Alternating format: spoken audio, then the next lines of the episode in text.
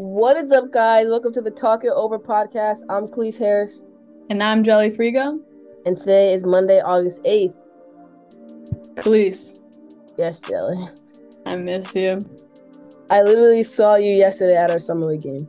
But the past is in the past. That's true. Well, today is a new day.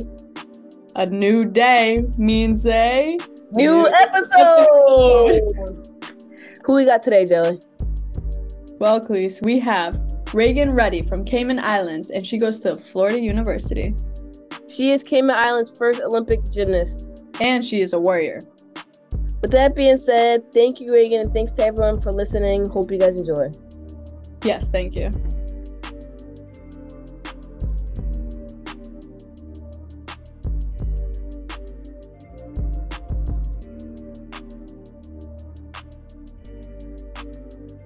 And today we are here with Raegan Rutty, me. let's go. So Raegan, can you introduce yourself a little bit? Um, like the, I said, my name's Raegan Rutty. I'm originally from the Cayman Islands, and I am their first ever Olympic gymnast. Nice, wow. that's awesome. So, at what age did you start um, doing gymnastics? So when I was about four years old, uh, my older sister was in gymnastics, and being the annoying younger sister, I had to do everything she was doing. So when I was four. That's awesome. And like you said, you, you grew up in the Cayman Islands. So how um how were gymnastics there? So um there is still um and when i was growing up there's only one gym and usually like for example in america there's hundreds of gyms in just a city. Mm-hmm. so everyone went there. It was extremely small. It's a beautiful facility but there's no foam pitch which is really essential for up training in gymnastics seeing is that as you get higher up in levels the skill level becomes more dangerous. So because of that i had to move um, and start training in Texas. Nice. So did you move with your family or without your family? So I actually left um well that was about to sound really dramatic, but I moved away from my family um and started doing like online school. So I lived with host families and I lived with a total of four different host families while training in Texas. Wow. And how were all of those four experiences? they were all very different. Mm-hmm. Um, so it was a lot of adjusting, obviously, for each different family. Um, everyone had a different kind of house. Every family had different kids, different sort of dynamics. So not only was I adjusting to training and um, school, I was also adjusting to lifestyle. Mm-hmm. Did they like support you with like rides and like with the sport with gymnastics so um the reason why i would live with the specific host families that i did was because their children also did gymnastics and mm-hmm. went to the gym that i would go to okay. so they were um always really good with rides and everything like that because usually we everyone was going in like the same destination at the same times right. how was um you know, like you said, like so you had a sister who did gymnastics and you got to watch her um, you know, do that and it made you love it more. But when you went to these host families, how was seeing the other kids do gymnastics and like uh you living with them? So um it was always really cool because they obviously got to start in a gym that had more um infrastructure in a way and spotting which is like when a coach kind of lifts you through skills so a lot of times they were more advanced than I was, but I didn't use that as intimidation. I use that as I want to be equal or at that level with them. And eventually I kind of did get there, but it was always just really cool to be around like-minded individuals and yeah. Yeah. Like you said um there sometimes it would be more advanced. How did that uh at a, at a young age, I know especially with girls, you know, seeing people ahead of you, it could make you like get in that kind of bad mindset. So how did you uh pursue to just keep going even though people were ahead of you? So when I first got to Texas, there were girls my age or sometimes younger that were better than me. So and just because of how young I was, it was incredibly intimidating and um very frightening and I felt um I'm a huge people pleaser so because that I often compare myself with other people. So as I got older I just had to learn how to not compare myself and I used to tell myself all the time that there's going to be people who are better than you and worse than you. It's all about focusing on yourself. Came from a whole different came from an island and it's way mm-hmm. different um gymnastics was probably different like you said they had better facilities and more facilities. So coming from all the way from where you came from how do you feel that you you know you got to train with the people from america and just see it different? Like that's a i feel like that's a good achievement you know you're coming from your home you're from cayman island and you're going to america. So how did that make you feel? I was um it was a big adjustment like i said. Um something funny is just like the way that i grew up talking like people in cayman are really big on manners so like yes ma'am like saying thank you and pardon all the time. So that was something funny that people would kind of pick out from me but i think um it was hard for some people to kind of understand why I left and would train at a different gym. But a lot of times people almost celebrated it and realized the opportunity that came along with an international gymnast. How was uh not being able to see your family for you know for so long? How how was that at a young age? That was definitely the hardest part and one of the hardest things I've ever gone through and might ever I don't know what I just clicked. there. That was one of the hardest things that I'd ever gone through and probably will ever go through. Just being so young and how intense gymnastics training is. Um, I was always really kind of envious of girls that had a rough practice and could go home and hug their families, but all I could do was call and text them and I'm so grateful for things like FaceTime because I don't think I would have been able to get through everything I went through without FaceTime. Yeah. Right. Um how like what was when was the longest part about being sorry, let me repeat that. How what was the longest time of going without seeing them? So the longest I went without going home was eight months, and that was also the longest I went without seeing my dad. Mm. And then the longest I went without seeing my mom was probably like four or five months. Wow. Yeah, yeah it was a long time. well, being away from home, did you find any people that felt like home? So I was very fortunate um with host families. They were always very welcoming mm-hmm. and they tried obviously their hardest to make everything feel like home and developing friendships with the my teammates who I trained with and being able to have those close relationships definitely made it easier. Good. So after that, you attended the University of Florida, am I correct? Yes, I'm here right now. Go Gators! Go Gators! so how's that going? I actually really love it in Gainesville. I feel like it has a lot of hidden secrets in the sense that there's actually a lot to do here than people realize. And I love the school spirit and football season and everything like that. And I love school, so what is I your, like the uh, academic validation. what are you uh, studying? I'm studying psychology mm-hmm. in hopes of either becoming a sports psychologist or a child trauma therapist. We need more of those. Sure. yes.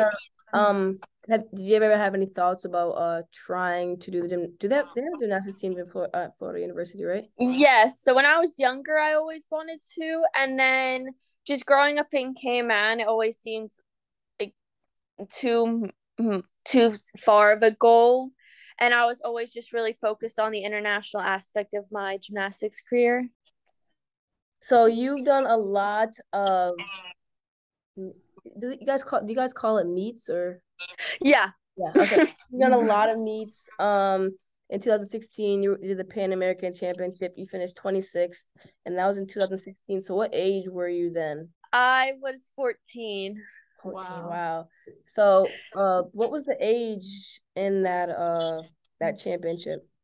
So um so that competition was a junior competition and how junior meets work is I don't know what the minimum age is, but basically when you turn 16 you're counted as a senior. So that's when you go to the bigger competitions like commonwealth games olympic games like those are all senior competitions.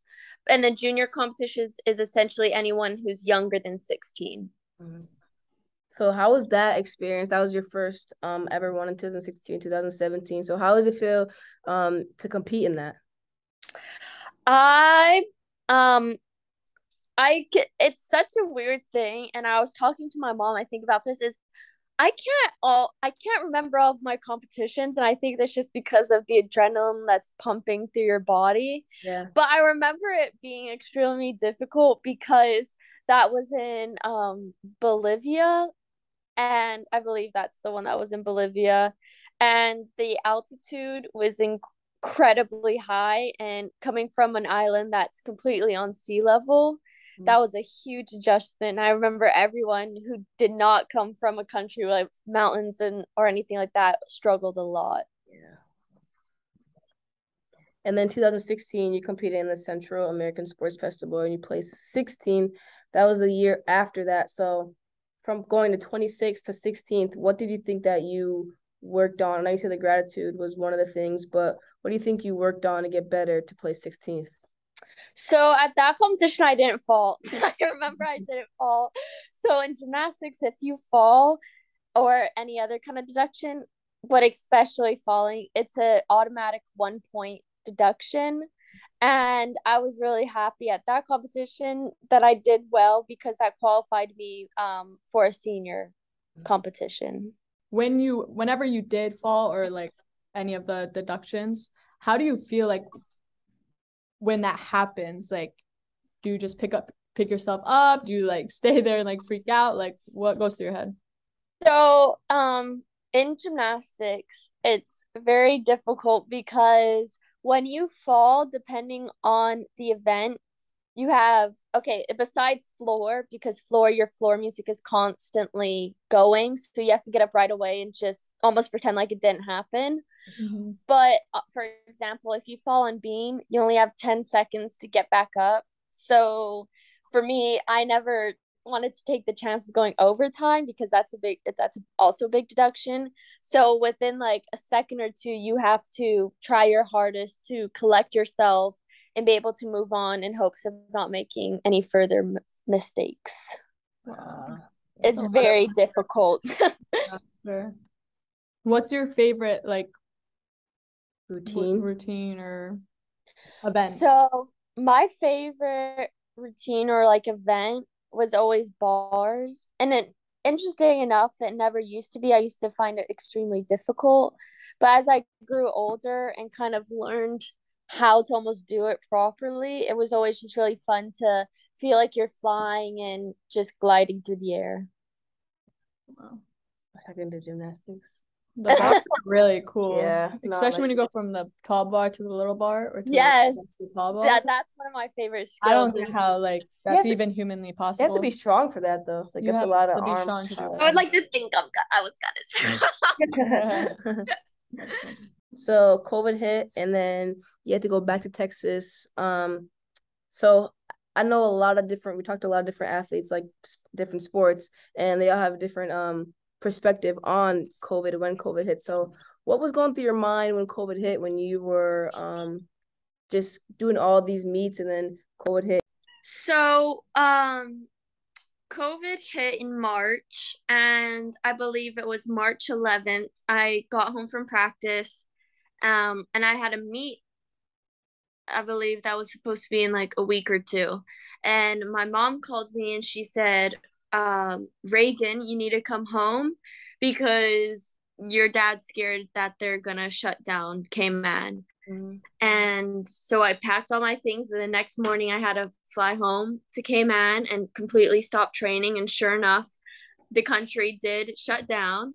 So she was correct. Um, and I went three months without doing any sort of gymnastics. Mm. I obviously worked out and everything, but it's a lot different than doing actual flips and everything. And that was the longest I went without doing gymnastics in my entire gymnastics career. So when I went back to Texas, it was like starting over and starting from square one. essentially. Wow. wow. So how were you able to like come back from that obstacle? I think what almost made it easier and what I had to realize is that everyone is in this position. Every gymnast all over the world has had to start over. And actually, I feel like being in in Texas especially, we had it the best because Texas kind of opened up the fastest. And some people it took even more months for them to be able to go back into a gym. So I feel like we were um, especially blessed with that. But that's what kind of kept me going is realizing that everyone is almost at an equal playing field right now in the sense that everyone's having to start over. It's kind of like a comfort, low key, yeah. in a weird way. Yeah, was, it was my coping mechanism for sure. right. So throughout all your years um doing gymnastics, have you ever had like an injury? I have had a lot of injuries. Um I've broken my nose and funny enough, I coach gymnastics now, and a kid broke my nose. So in a way, I've broke my nose twice doing gymnastics. Wow. Um, I had really um, I rolled my ankles twice before. I it's really common to hurt your ankles, but like there was two significant times, and one was actually two weeks before the Olympics. Um, I had elbow surgery and I've pulled and torn things, but dislocated ribs, stuff like that. Ribs? Yeah. wow. Um, bars and falling don't really go well together all the time, so yeah. So you said you um sprained sprained or twisted sprained you said sprain, right? I actually never went to the doctor before because I didn't want them to put me in a boot or a cast. so you did the wait, so you did the Olympics sort of sprain ankle? I have a picture.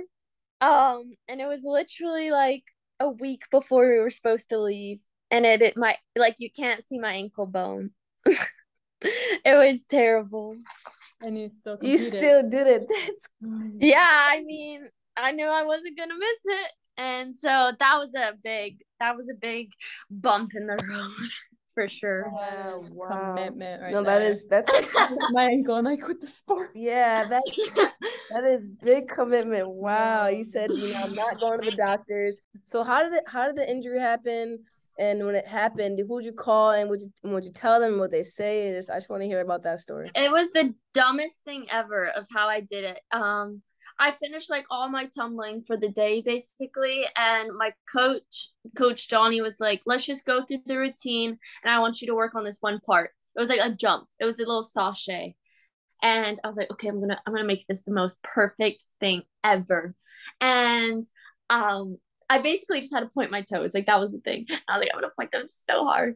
And I went and then my foot didn't land and it just completely rolled. Oh. And then I was like, crying kind of but i was really trying to hold it in because i was like i can't go home because i need to practice and then it just swelled up so bad and i had to go to bars and i remember i was sitting on the bars ready to go and i looked at my ankle and i looked at my coach eddie and he was like yeah that looks pretty bad and i was like yeah but i'm still gonna do this turn like i'm still going yeah. wow. so yeah there was a lot of lot of issues with it. That's why like all pictures of me at the Olympics, like my ankles look like I'm wearing boots because they were just so swollen all the time. Wow. When you um when you did that, did you call your mom or dad and tell them what happened? I I honestly can't remember. I'm sure I did call them, but I was like, oh gosh, like my mom's gonna be like not mad at me, but just upset for me. Mm-hmm. Um, but I I remember I kind of freaked out a bit because I was like, I just can't believe this happened. I cannot believe that this just happened. But I knew that I couldn't control that just happened. I knew I just had to control what I did in the future to make the most of it even know that. That's, that's like, like, that's a warrior story. Like you just said, so never went to the doctor. Never went to the doctor. Competed. I, I was about, I was gonna make an Instagram post actually the other day because it came up like a year ago today, and it's like a video. I just I would set up my camera at um gym just to watch back what I did. Mm-hmm. And it's a video of me and uh, I come off of the bars, whatever, and I look at the video, I'm like, like it's the dumbest thing ever. But like I'm limping so much. And then the next thing, like when you swipe over, it's just my ankle ginormous. So I thought it was like a cool almost behind the scenes of what people don't always see type yeah, thing. Yeah. Maybe I'll still post that tomorrow. I think you should post it. Um no, definitely. I want to and we'll repost it. Yeah, we'll repost it. okay. we'll go. Um, so I just want to hear about you know how you got invited to the Olympics and that first feeling of getting that call. Like the Olympics are like the Olympics. Like you competed in the Olympics. Like I just want to hear about that story. So um I was at practice and I was checking my phone in between rotations. So when we finish an event, we kind of go get drink, a drink of water. And I checked my phone and um I don't know if y'all use WhatsApp. It's what people yeah. okay yeah okay and it was like a forwarded message from my mom saying um universality spot confirmed or something like that congratulations and i remember i texted her being like what and she just replied yup and it was that back and forth until i finally called her and she just told me my nickname's pookie she's like pookie you did it and i just like broke down crying and like my coach was crying all the parents that were in the waiting room were crying because it was just like it was like to this day like yes competing in the olympics is obviously the best day of my life but hearing that you're gonna go to the olympics and like knowing that everything that you've worked for your entire life has finally paid off that just that feeling is just unmatched. Yeah so how did it feel you know like once you hit the uh, arena and you just saw like everything? How was yeah how was that first ask that first? So that was actually a year ago today. Um it comes up on like all my things. So we have p- something called podium training. Mm-hmm. and the best way to kind of describe that is like um like a dress rehearsal. So you kind of go in and feel the equipment and do your routines and show the judges so that they can also kind of practice their judging. Mm-hmm. And I will never forget walking into that stadium and my heart just dropping. Like it was, it's the most beautiful stadium I've ever seen, but just seeing the Olympic rings everywhere, it's crazy. Wow. Who went to like your first Olympics? Like family, friends? So because of COVID, um, there was no spectators. Mm. So my family wasn't there, but um, my mom somehow was able to say that she was like my manager. So then she was able to go. she helped because if you're the only gymnast, you can only have one coach. But the thing is, a lot of times there's meetings at the same time as practices, and obviously my coach can't miss practice and be at the meeting at the same time. So anytime I was like that, my mom would go and get the paperwork for him and stuff like that. Wow, mom, mom. Yeah, I call her my momager. momager. That's so cool. That's awesome. So you competed in your first Olympic. Um, what uh, what routine did you do? We did bars, right? I um because I was individual, I had to do all four. I usually I've always done all four besides one meet, and I only did bars because I was injured. Yeah. But other than that, I've always done all four. so how was that? You know, there were even though there was no crowd, um, still how was performing? You know, in front of your mom, like you said, she's always said like you finally made it. So just you know, performing in front of your mom at the Olympics, yeah. to perform there. It was it was crazy and I was really fortunate because the girls who I rotated with, we were all the only ones for our country. So it felt like we kind of made our own team and we supported each other and would cheer on one another because we were all just so happy and excited to be there that it no matter how bad or how good you did, all you could do was be happy because every one of us was making history for our countries. Right, right. And just competing and seeing the Olympic rings is like all we ever dreamed of so that the the fact that we finally accomplished all of our dreams and um, representing our countries on the biggest stage is just incredible I can't even imagine what that felt like. Yeah, the Olympics, I would love it. Even if no fans, hundred fans, the Olympics is the Olympics. Yeah, it's great. When there's a lot of fans, like I remember at Commonwealth Games, that was my first ever um, senior competition, and that was the scariest me of my entire life because the whole entire arena was filled. Like there was no empty seats, and he went one at a time. Uh, yeah. Yeah, not it was it was it was terrifying. I'm sure. So when you went back home for the first time of being like away for so long, or even coming back home like after the Olympics, Ooh. like what was that like? Were you like was your face everywhere? Like So, um, funny enough, after the Olympics, COVID was still a thing, Oh. and it came out and you had a quarantine. so I was by. so you never the had your moment. You never had like your After the, the the Olympics fans. got this hype. I was by myself in a house for ten days. I'm but sure your phone was blowing up. After I got out, it was it was crazy, and um, it was like interviews all the time and stuff like that. And I I honestly I loved it. it was just fun like working so hard and even having like being excited about like an interview is just it's like the cherry on top like yes i was very fulfilled but it's just fun to have like those little moments That's awesome. That is awesome. How did it um like I don't know, like you said, like you represented your country. Um how like just being the first ever, like how does that still to this day make you feel? it is still an incredible honor and um it's it's just so crazy how much my life has changed and honestly like just perspective on things have changed since be becoming an olympian and achieving my dream um i think for me it just really shows that if you put your mind to it and you put it out there and and you manifest and you pray or whatever you want to call it that whatever you want to accomplish really can come true if it's meant to.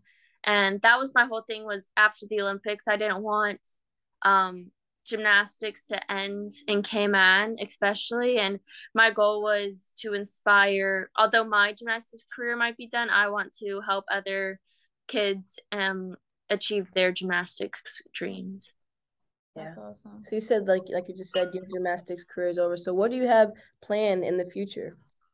So right now, um, because it was like my goal after the Olympics to inspire, I've been coaching since the Olympics. So I coach. That's where I came. I had work today.